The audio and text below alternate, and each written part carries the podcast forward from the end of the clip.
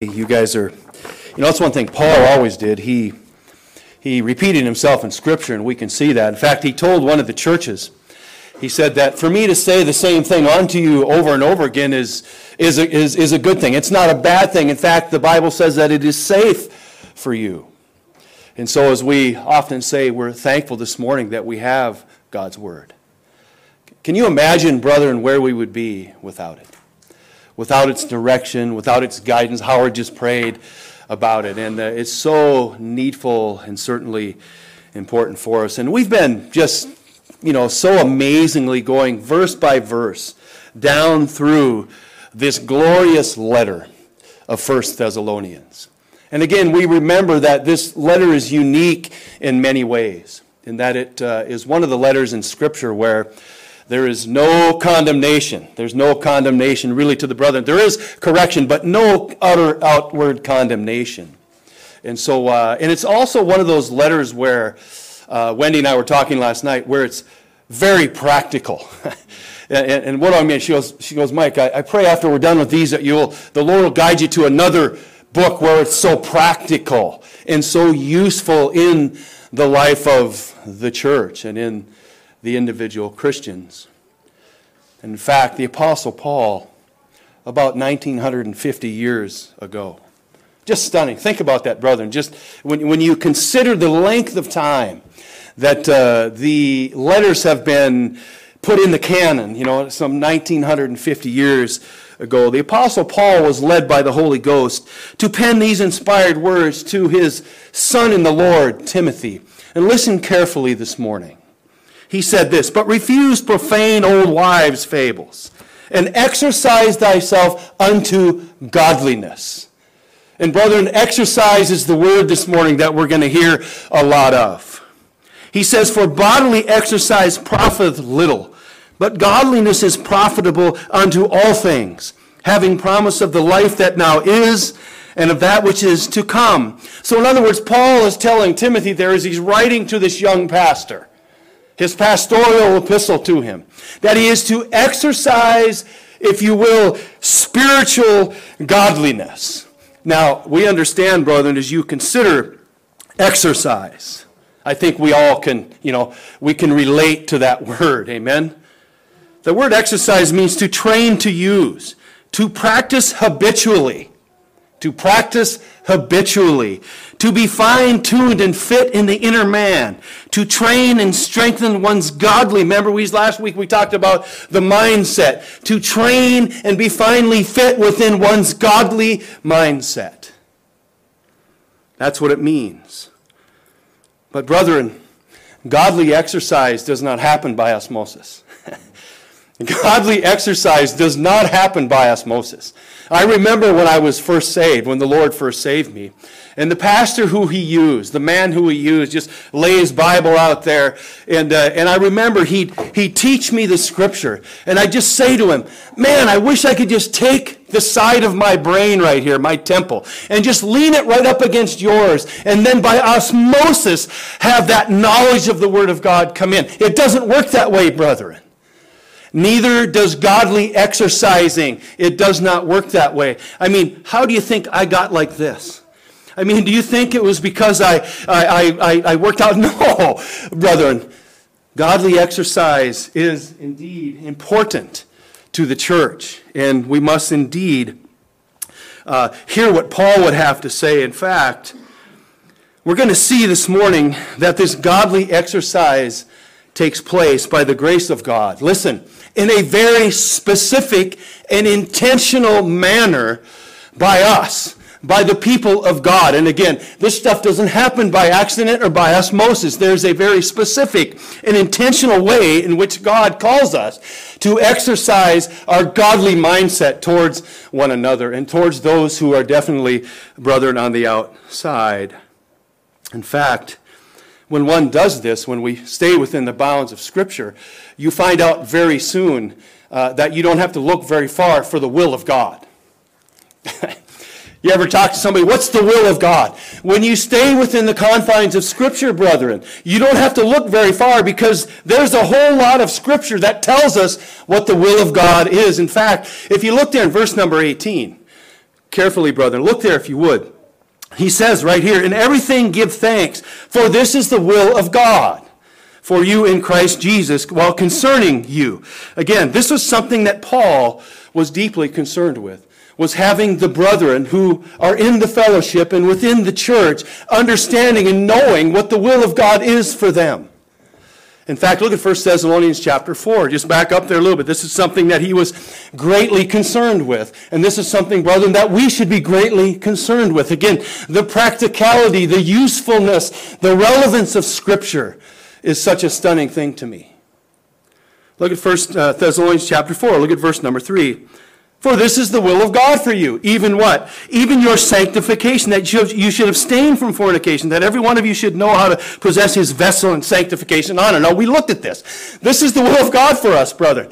That is that we control our bodies, that we control ourselves in a holy and godly way. Not a question. I understand that. I know what that is. What one must do then is ask the God, the Holy Spirit, to then what? To apply that principle to us so that we can live out this godly will in our lives. Look at Paul says here in Romans. Again, this is something that the Apostle Paul was very concerned with. Something we as pastors and elders, something that we as Christians should be concerned with. The will of God. Look at Romans chapter 12. Again, a very familiar passage. Uh, our elder Howard has preached on this text. And uh, quite finally, I might add. But I want you to see here again what Paul says. Look at uh, Romans chapter 12. Look at verse number 1. He says, I beseech you, therefore, brethren, by the mercies of God, that you present your bodies a living sacrifice, holy, acceptable unto God, which is your reasonable service. Look at verse number 2 again. And be not conformed to this world. And, but be ye what? Transformed, the Bible says, by the renewing of your mind, that ye may prove. Now, brethren, again, this is so important, again, because our flesh likes to get in the way. It likes to take us here. It likes to take us over here. But we must have the sound teaching of Scripture. That you may what? That you may prove what is that good and acceptable and what perfect will of God. What is it that pleases God? What is His will for me that I could please Him? Now, that word prove, again, brother, this is amazing when you consider the, the, the 14, if you will, exercises that we're going to see in our text. 14 of them. You'll be so busy practicing and exercising these things, you're not going to have to worry about looking outside of Scripture to figure something out. How you should live, how we should act, how we should be towards one another. Amazing. It's just amazing. And yet, Men today, and I'm using that as a general term, they always want more. I, I need more. I'm seeking more. How can you seek more when you can't even dive into this? We're to prove that, brethren, is an action verb. That is a that is a religious, if you will, a biblically religious exercise. To prove it's an action verb. You know what action verbs are? I mean, we could have an English lesson this morning, but I think we all know what an action verb is. And you notice there, that word prove means to discern, to examine, to approve. All action verbs that are intentionally exercised by God's people. And again, this is the idea. Exercising. That is an action, just something that we do is quite amazing. Paul in our text this morning directs our religious affections, again, as I said, to 14. Now, brethren, I know what you're thinking. Pastor Mike can't even get through 14 words in one sermon. How's he going to get through these 14? We're not going to do all 14 this morning, brethren. But we're going to again lay the groundwork. We're going to look at this. We're going to see the 14 godly exercises that, that uh, God has instructed Paul to pen down in, for eternity for the churches in our era, in every era of time until the Lord comes, to read this and go, how then should we be? How then should I act? How then should I live? And we see this here, brethren, uh, if you will, these 14 intentional and specific spiritual exercises. They are divinely designed. And again, this is the thing, brethren, we must always consider the divineness of Holy Writ, the uh, infallibility of Scripture the truthfulness of the word. We must always consider this when we're looking at these sorts of things. It is divinely designed to strengthen us individually, and then, brother, also as we assemble ourselves together in the Lord corporately.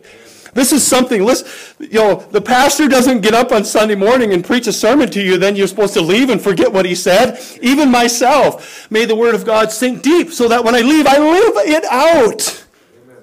So that the world sees that we're children of God. It's a stunning thing, and yet we live in a world today. We were talking last night these Western culture, these Western ideas, totally unbiblical for the most part. It is a stunning thing to behold and to see. It really is.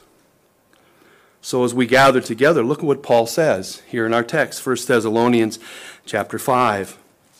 Look at verse number 14. Again, these, again, this letter has been so good for us. It's been so good for me to, again, as we pray and ask God then to apply this, like Howard prayed. It must be applied by the power of the Spirit of God, or brethren, we are not going to submit to it.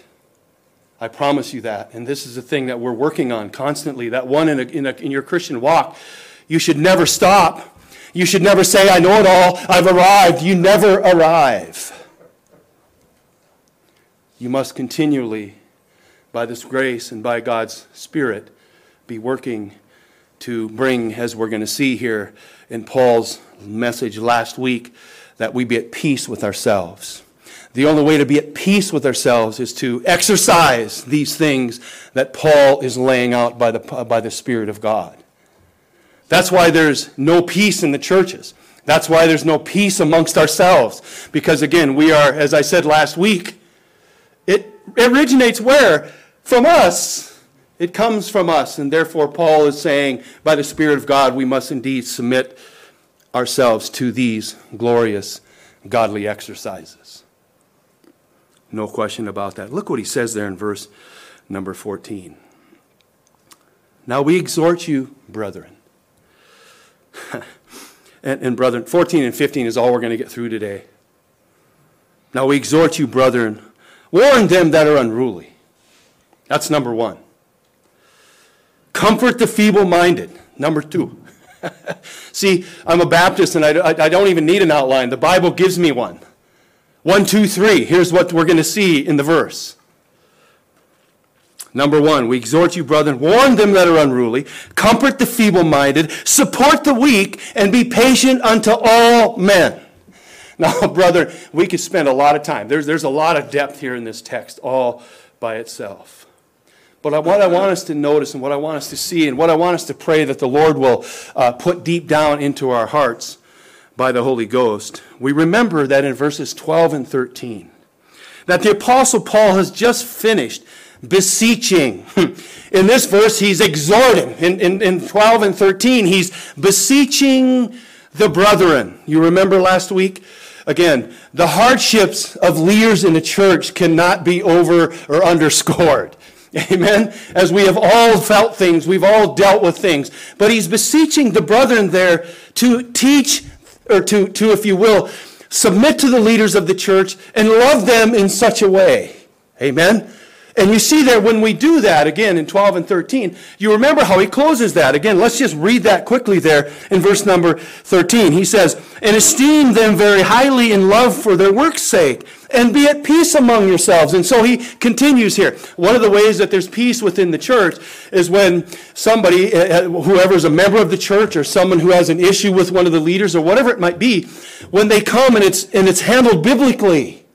It's handled biblically. It's not gossip here and it's not, you know, slam the preacher fest every Sunday. Some people do that. I had a lady criticize me because I walked too fast to the pulpit. She wouldn't come back. I walked too fast to the, you got to be kidding me. That's, brethren, when you know your eyes are not on the Lord.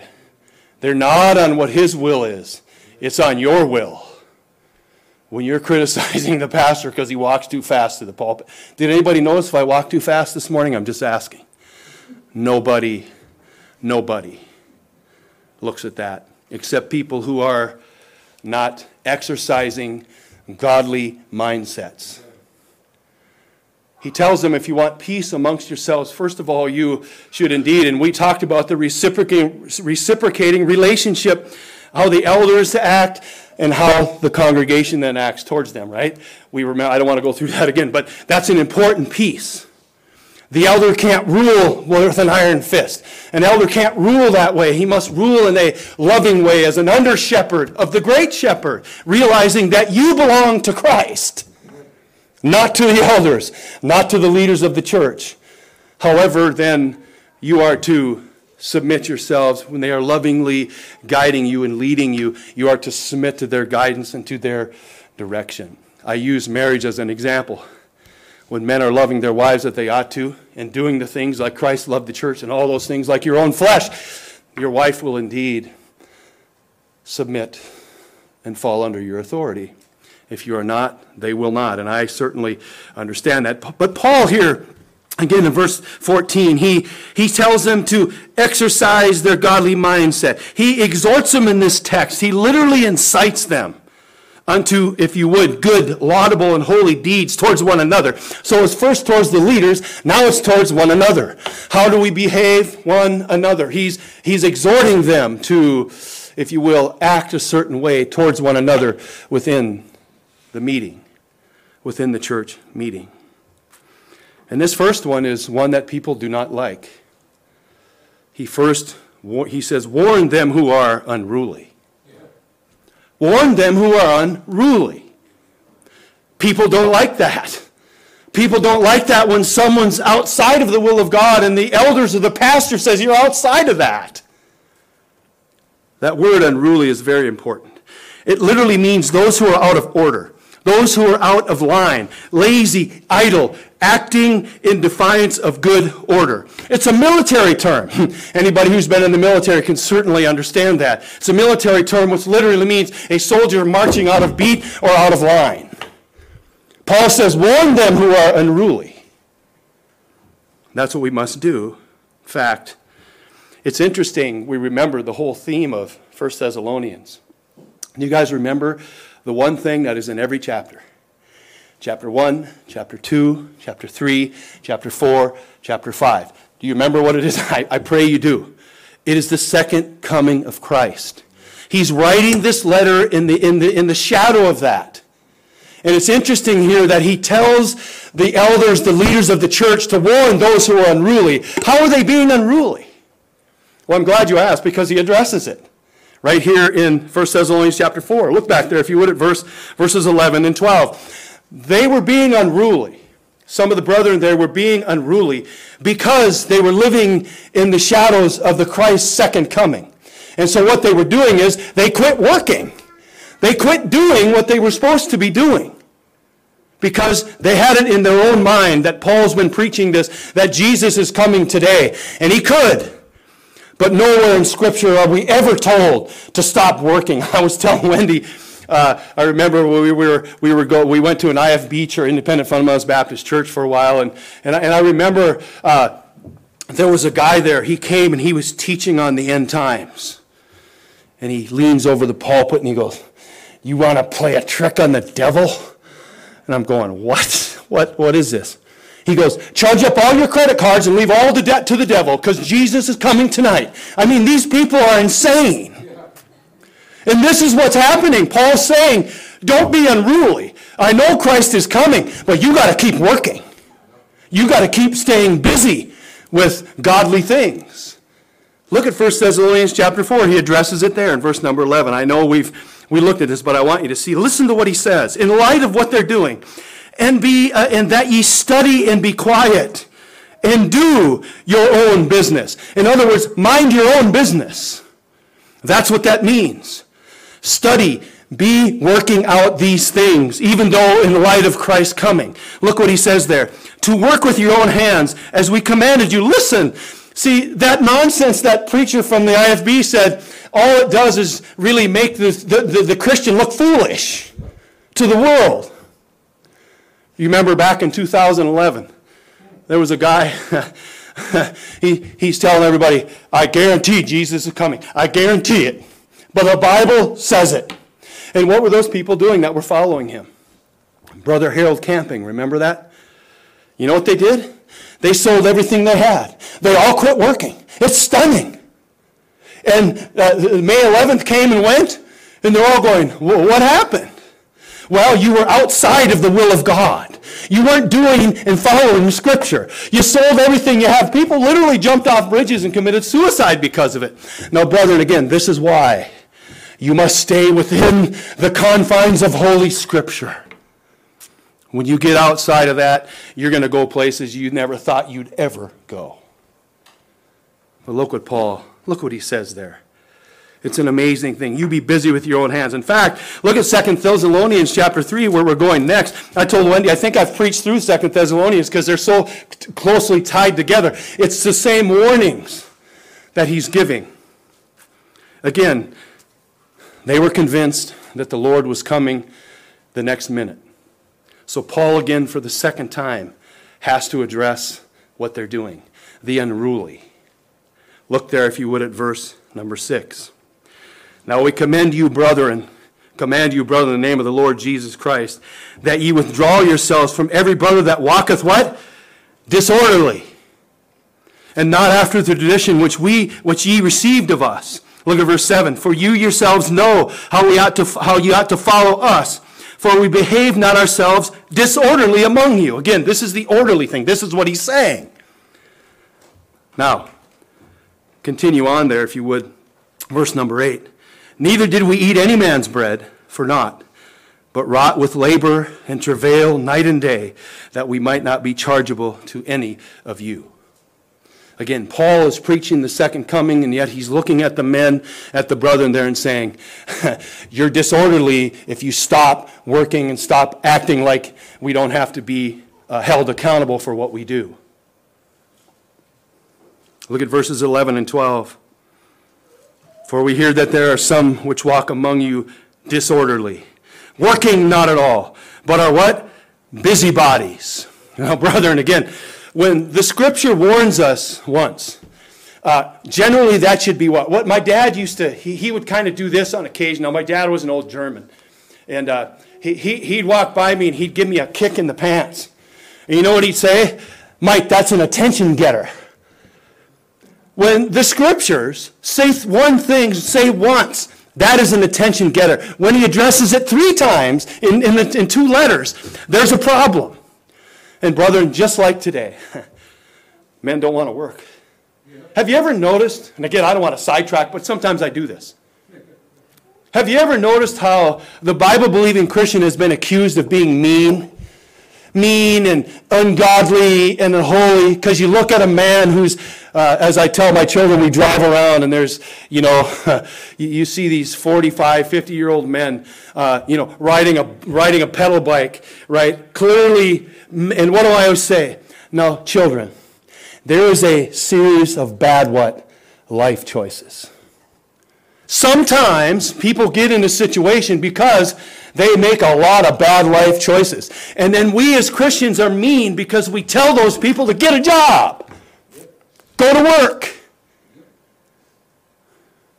But we're mean. I think Paul also wrote, didn't he? If a man won't work, he won't what? Eat. Now, should we take care of the brethren who cannot work? Whose job is that? Is it the government's job? Is it the government's job to take care of the brethren who cannot work? I mean, the filthiness of all that, the unholiness. Again, we were talking last night, Western culture. No, the church should be taking care of the brethren who fall on hard times. Just like we should take care of our parents when they get old, like me, children. Remember this, Isaac. Guys, don't forget this now. Don't put me in a nursing home. That's so Western culture. It's so ungodly and unholy. It's just a sick thing, you brethren. It really is. Unless, of course, it's to the point where you can't. But most of the time, people shuck their parents who took care of them all their lives into some institution. And, brethren, that institution does not love them like you do or like you're supposed to.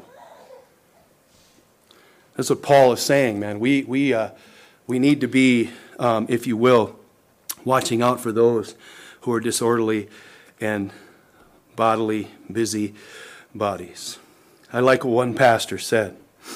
He said the, the Lord's second coming was so near that they had stopped working. the command Paul gives is directed to stir up the loafers and order them to do their duty. And, brethren, as Christians, this is what we do. Again, so it doesn't bring irrepute on who? On the Lord.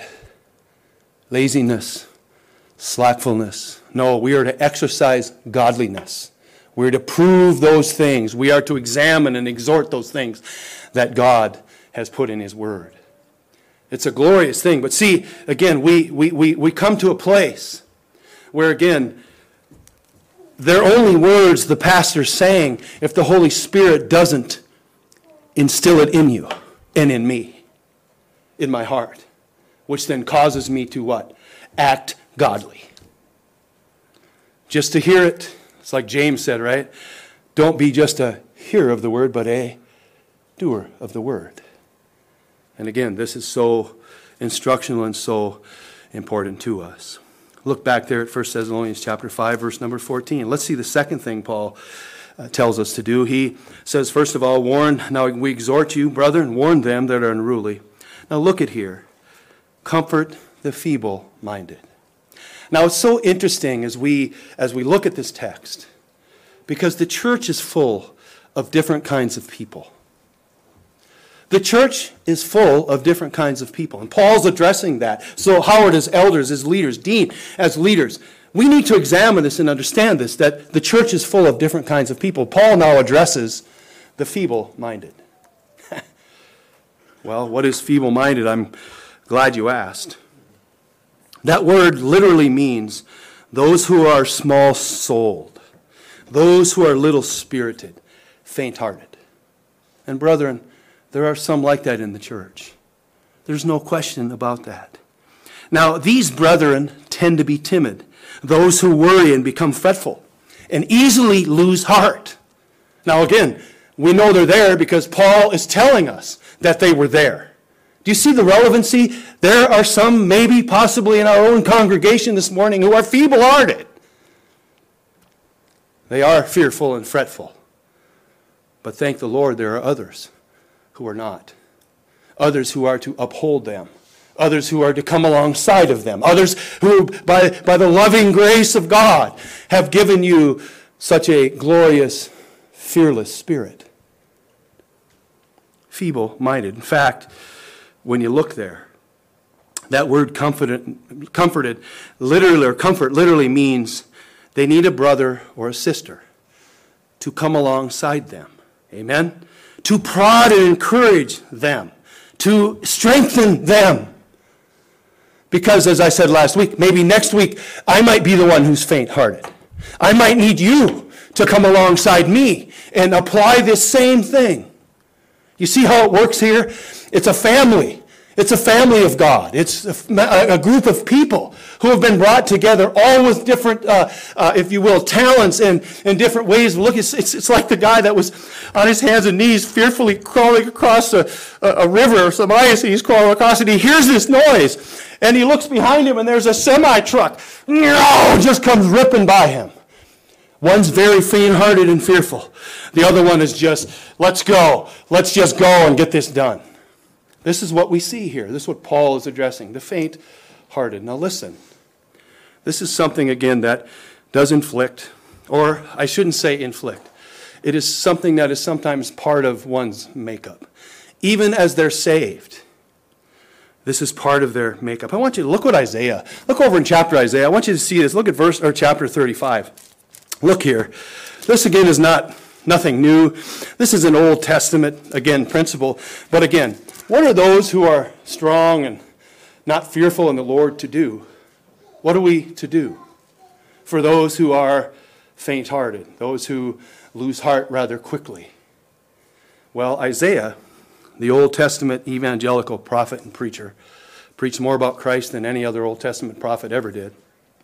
He says this look at Isaiah chapter 35, look at verses 3 and 4. What's that first word? Strengthen ye the weak hands, and confirm the feeble knees. Say to them that are fearful. Do you see that there? Weakness, feebleness, faint heartedness. Say to them that are of a fearful heart, Be strong, fear not. Behold, Pastor Mike's not with you. What is it? Your God will come with vengeance, even God with a recompense. He will come and what? Save you. God uses those who are strong in the church to come along those side those who are feeble hearted, faint hearted, to say these things to them. Don't be fearful. Don't be so faint hearted. God Himself will come and take care of whatever it might be. Amen? But again, we see this. The church has people who are indeed like this. They are timid. They are born that way. They are, if you will, that way. I like what John MacArthur said. He said this The unruly were pushing the edges of acceptable Christian behavior. you're not working, you're giving the Lord a bad name. They're pushing the edges of Christian behavior. Then he says this These were the worried sheep, huddled in the middle and afraid to get near the edge. However, brethren, listen to this. Now, such should be encouraged. We should not despise them, but comfort them, come alongside them. And who knows what a good and a kind word and comfortable word may do for them. Do you see how that works? It's the church. It's a church full of all kinds of people. And yet here we see God Himself instructing us on how we are to be, to exercise our godly mindset. It is quite a stunning thing when you consider all of these things. Now, listen. Not only are we to comfort the feeble minded, look back at chap- 1 Thessalonians chapter 5, look at verse 14. See, this is why we're not going to get uh, through all the verses, but I always read the verses in context, right, Howard?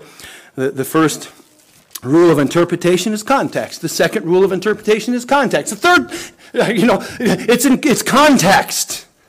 And so you must read it in context, and here we have some glorious passages. Look at 1 Thessalonians chapter 5. Look at there now. Look what he says in that verse. The third thing we are to do now we exhort you, brethren, warn them are unruly, comfort the feeble minded. Look at the next one support the weak. Again, brethren, there are those who are strong in the Lord, there are those who are feeble in the Lord, there are those who are weak in the Lord. And again, we see this here. Now, you can be weak in the Lord and be 65 years old. You can be weak in the Lord and you can be 12 years old or 15 years old or 25 years old. It really has to do here, this word has to do with maturity in the Lord. It's maturity. Where are you at? And this is a thing, brethren, again, that we have to be very careful of as believers in the Lord Jesus Christ, to be, be very observant of these things. I remember a brother used to say to me all the time again, he goes, I'm 60 years old and I don't know very much. Well, praise the Lord. You don't know much now, but you will as you exercise your godly mindset and you work through the Word of God and you grow in the Lord Jesus Christ, right? I mean, isn't that what we are to do? It's amazing. A weak brother or sister is one who is literally without strength, one who is immature in their faith. They need someone, again, the idea to come alongside them. This is the whole idea of fellowship and being up close and discipleship is to have them come alongside them. Amen? To uphold, to support them, Paul says. Because they generally don't even know the elementary teachings of God's Word. And if you don't know the elementary teachings of God's Word, you can't what? You can't apply them to your own life and experience. that's one of the things that's glorious about having some experiences.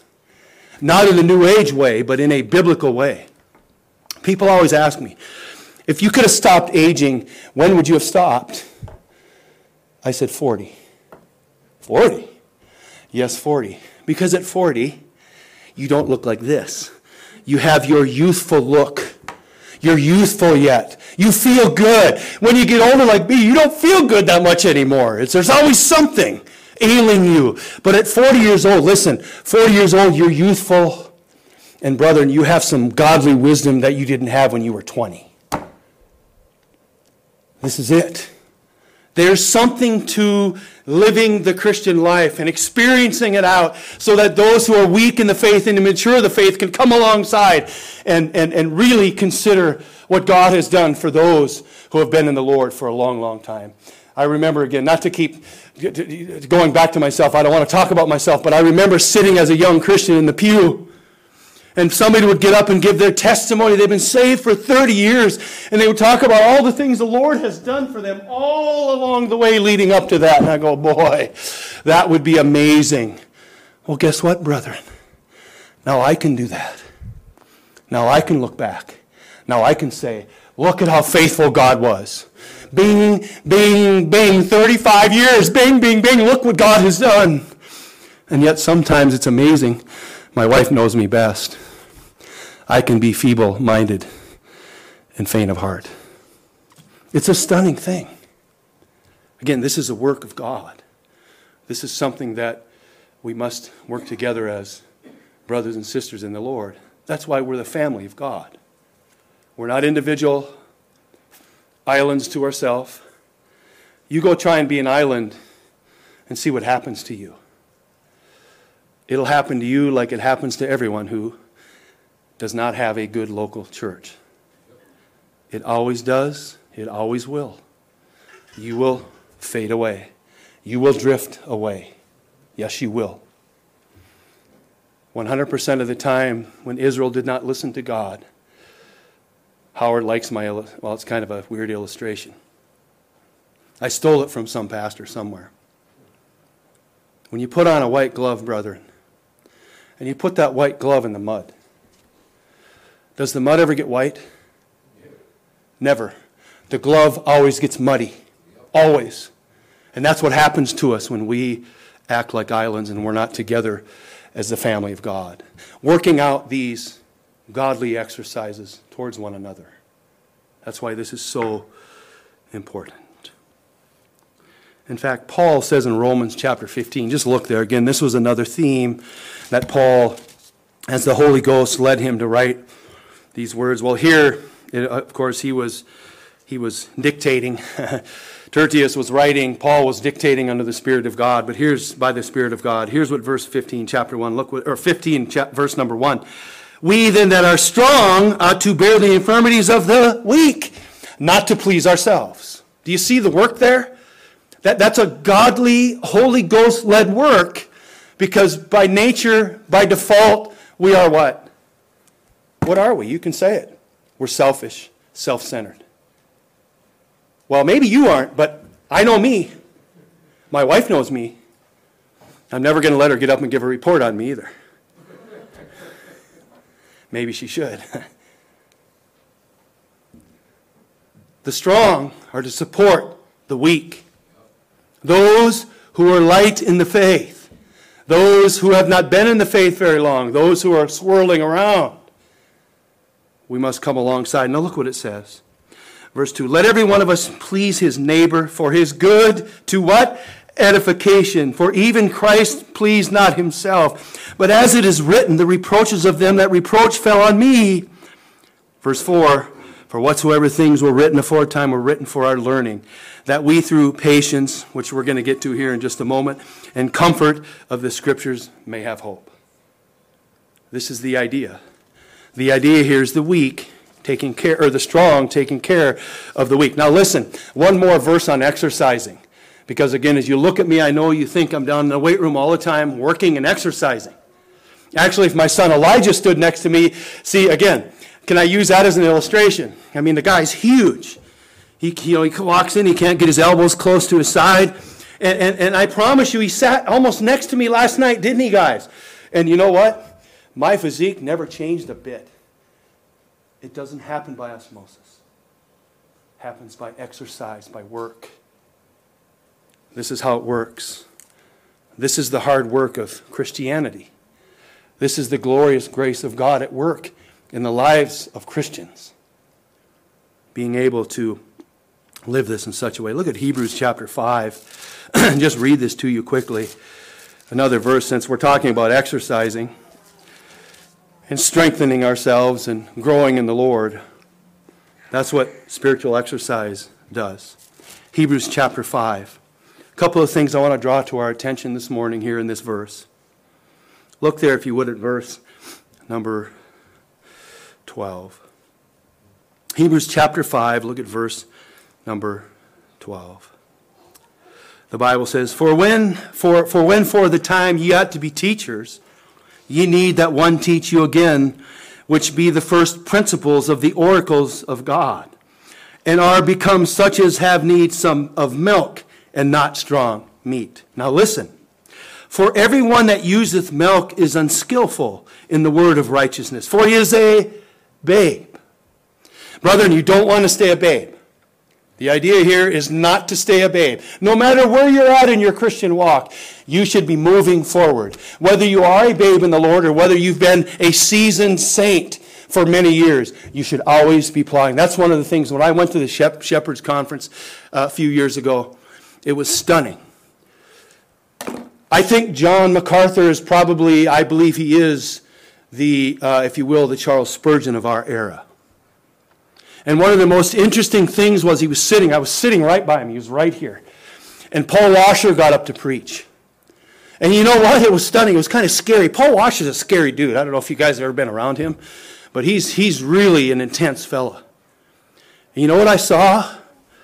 I saw John MacArthur, who was at that time probably 75, who's been faithful in the work of the Lord all of his life. What does he do?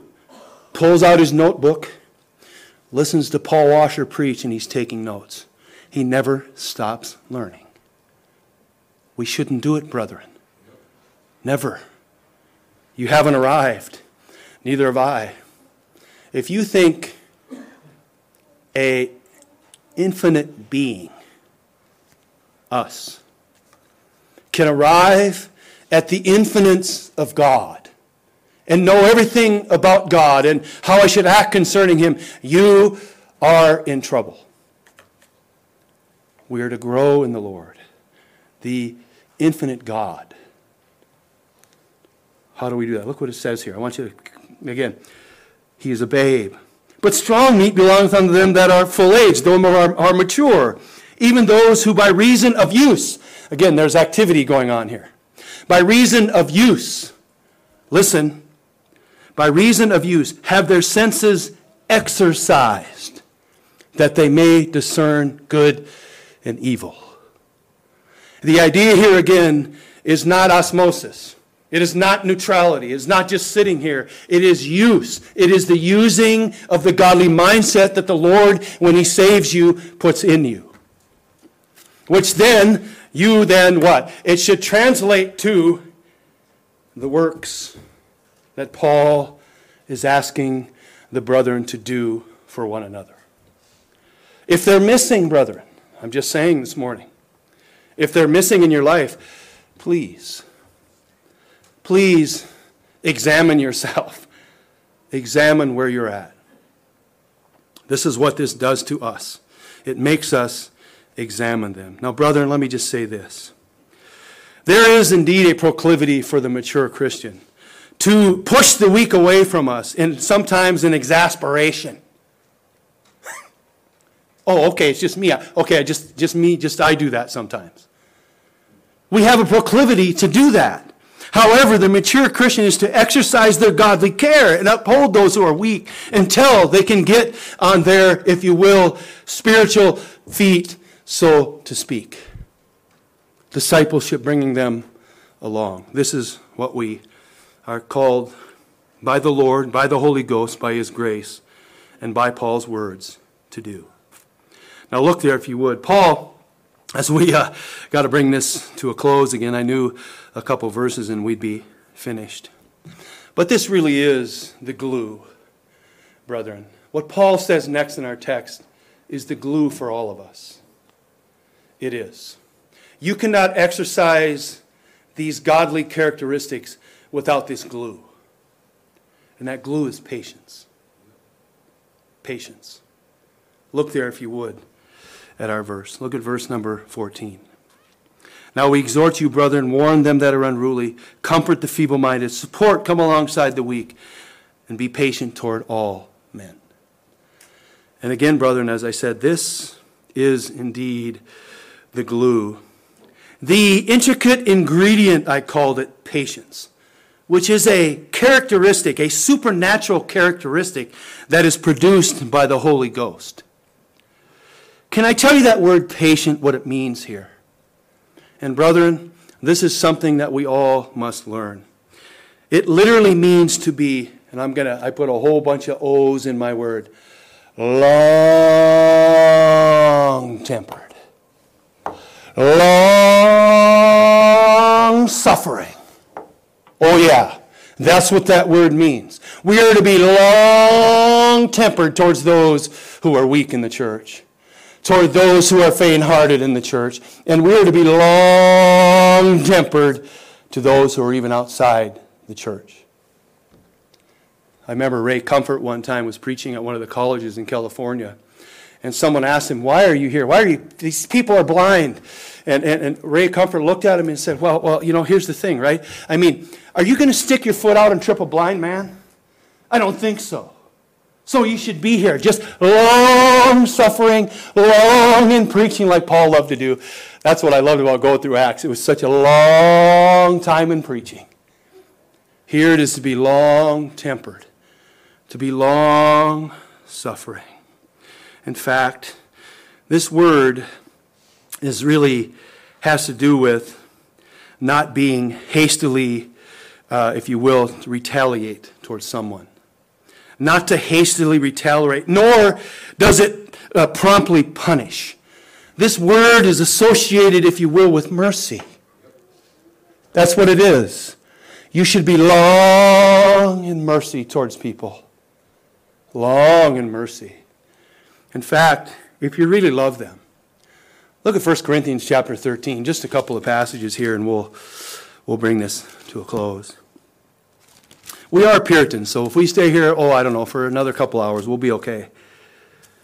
Paul here in 1 Corinthians. He, he gives us 16 attributes of love. And one of the attributes, especially, sticks out to us. And again, it's one that the Holy Ghost must give to you. Because again, I love myself a lot. And for me to love others is a work of the Spirit of God. Look there at verse 4. Charity suffereth what? Long, no, no. Long. Brethren, it suffereth long. It's long word out there. Oh, but not us. We live in an instant society, don't we?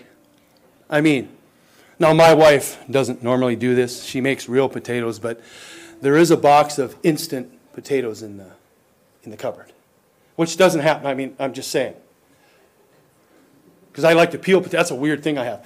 Peel. I like peeling potatoes. It's just weird. I don't know. Instant Macaroni and cheese, you throw in a microwave, the grossest stuff ever, I think. You throw it in there for 45 seconds, you have it instantly. Everything's got to be instant. Wendy, can I tell? Our first computer was huge. This thing took up this, I wouldn't have room for the pulpit. I'd have to look over the top of it. We set it on our kitchen table. Remember in 1992, whenever that was? Well, that's a long time ago. And we turned it on. And Brother James, he'll remember this because he's, he's a techno guy. And remember Microsoft, they had that little hourglass that would spin. It would sit there and spin like that. I don't know, dear. That thing spun for three minutes. And we're just going, wow, look at this.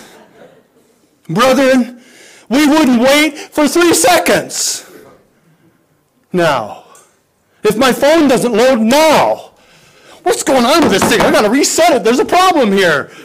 Honey, what's wrong with my phone? We are to be long suffering with the weak, with those who need us. Oh, brethren, is so important. This application by the Spirit of God cannot be understated. How needful this really is. In fact, look at Galatians chapter 5. If you're a Christian this morning, this, of course, is included This is a glorious thing. This is something that the Holy Spirit, by the Spirit, gives to you and I. We just have to exercise it. And again, this is what we're saying exercise, using, temp- not, not temporarily, but habitually. Habitually. Look at Galatians chapter 5. Look there. Paul just got done in the earlier verses speaking about uh, the flesh.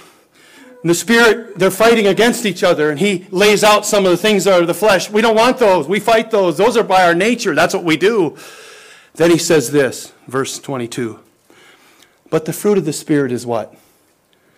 Love, joy. Look what he says peace.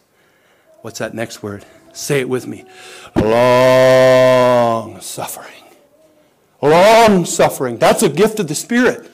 That's something that the Christian deep down inside has. We've got to exercise that towards one another, brethren.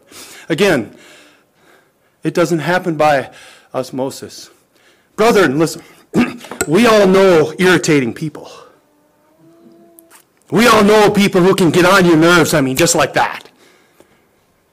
God has instructed you and I as Christians, mature Christians who have the Holy Spirit living in us, to look at them, have compassion on them, and be long suffering. Amazing, isn't it? Easily said. I just spit there. Easily said. Hard to practice when we don't exercise it daily and on a consistent basis.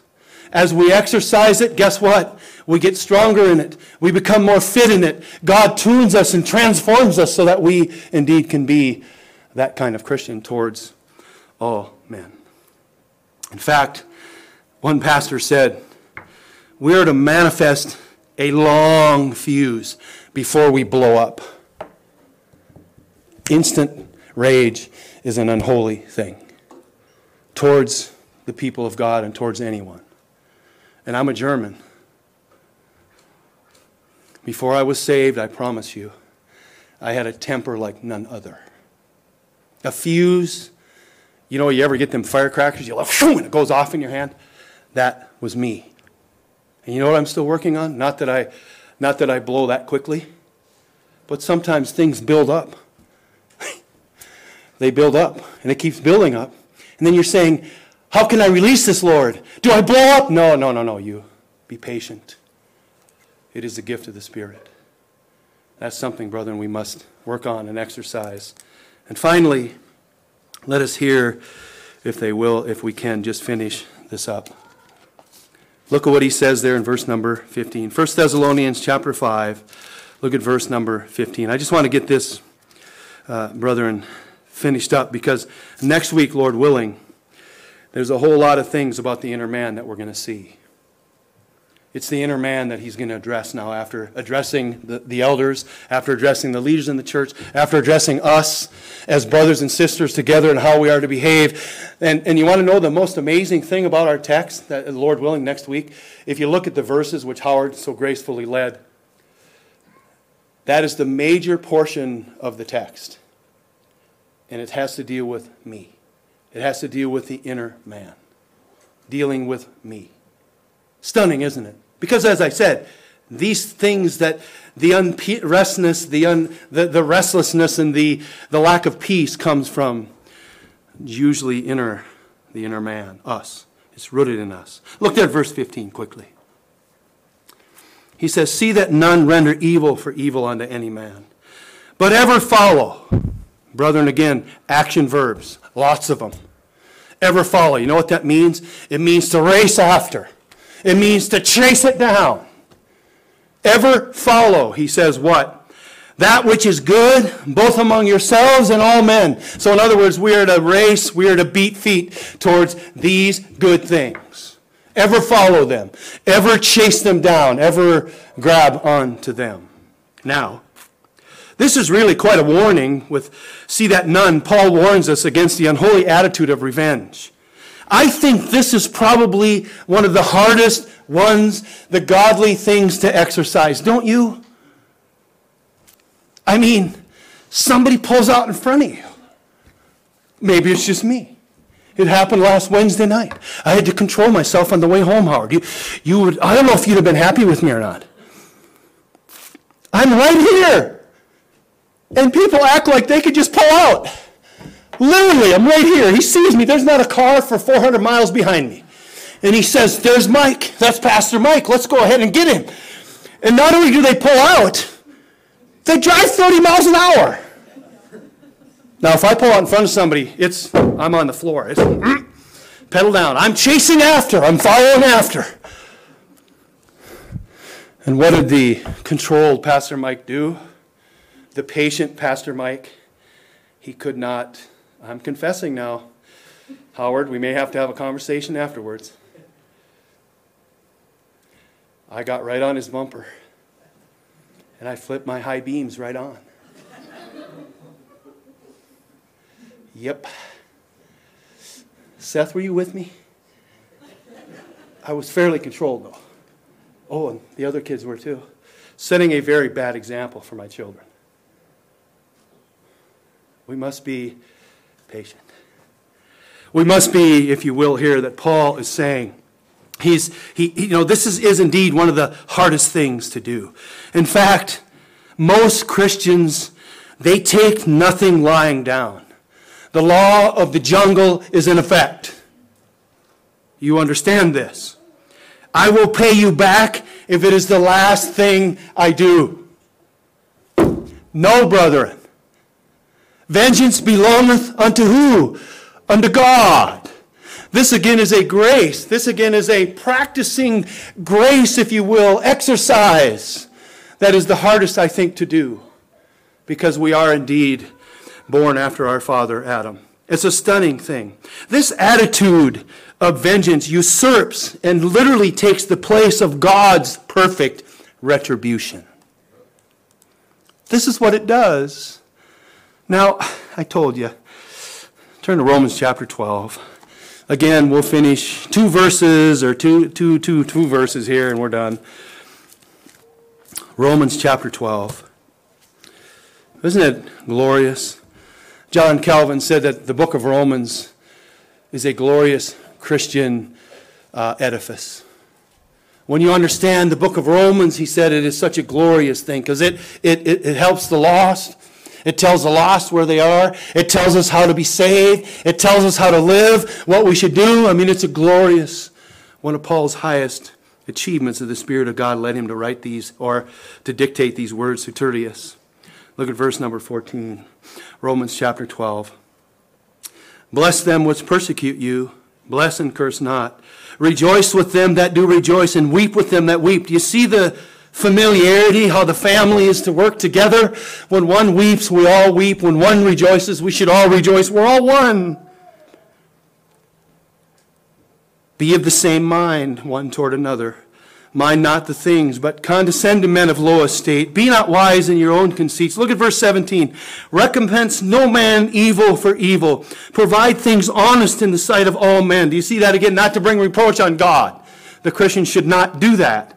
If it be possible, as much as it lieth in you, live peaceably with all men.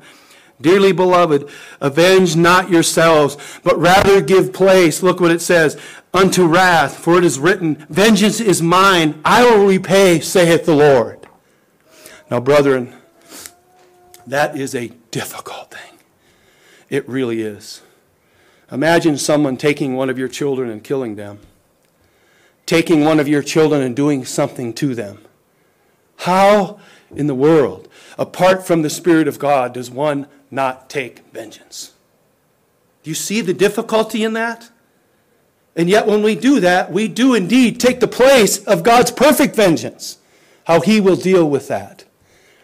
Imagine, well, we know it couldn't have happened, but just think of the Apostle Paul before he was saved. What was he doing? He was killing every Christian in sight. Every one of them. He was killing them and putting them in prison, doing all these things. Imagine, imagine what the Lord did to him. Changed him completely. No one could have known but the Lord Himself. Imagine if someone, they were trying to re, you know, bring vengeance upon him, but he was protected by the Lord through that. But the idea here is we do not know.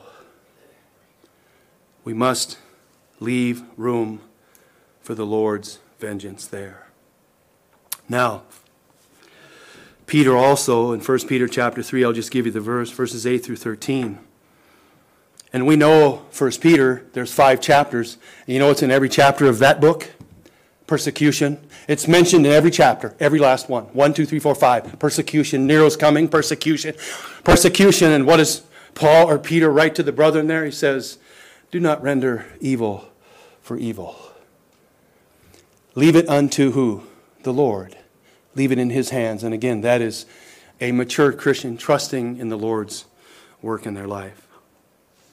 As a mature Christian, we should never seek revenge or vengeance, but let God take up our cause. We must, as Paul says in our text, always pursue what is good, both for ourselves and every man. And again, that word pursue means to run after the good. Don't just stroll after it, but literally chase it down by the grace of God. This is what we should do. Brethren, let me close. Godly exercise does not happen by osmosis. You're going to have that line down in your brain because it's so important. It does not happen by osmosis. It does not. It happens by the grace of God in a very specific and very intentional manner. Amen? It is a stunning thing as we are conformed by the Spirit of God to the will of God. Now, listen. Our physical bodies are in accord with every other individual part of our body. You know how I know this? Because when I hit my finger with a hammer, all of the parts of my body react. That hurts. Your eyes look. Your other hand grabs it. You're probably doing this like, like I do.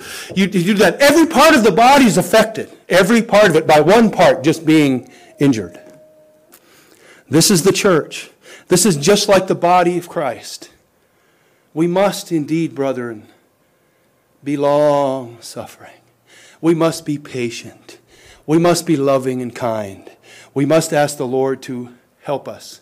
And this is a, Brother Howard, this is a biblical word. We must ask Him to discipline us in this, that we might exercise it, that we might work it out that we might be strengthened in it, that we might do it continually, so that it indeed, brethren, it gets easier and easier and easier. Just like the physical body, like my son Elijah, if I could get him up here, you'd die laughing. Little puny me, big him. But you must exercise the spiritual, the inner man. This is what Paul is concerned with, and we're going to see that, Lord willing, next week as we bring our text to a close. 16. So yeah, there, there's a few verses next week.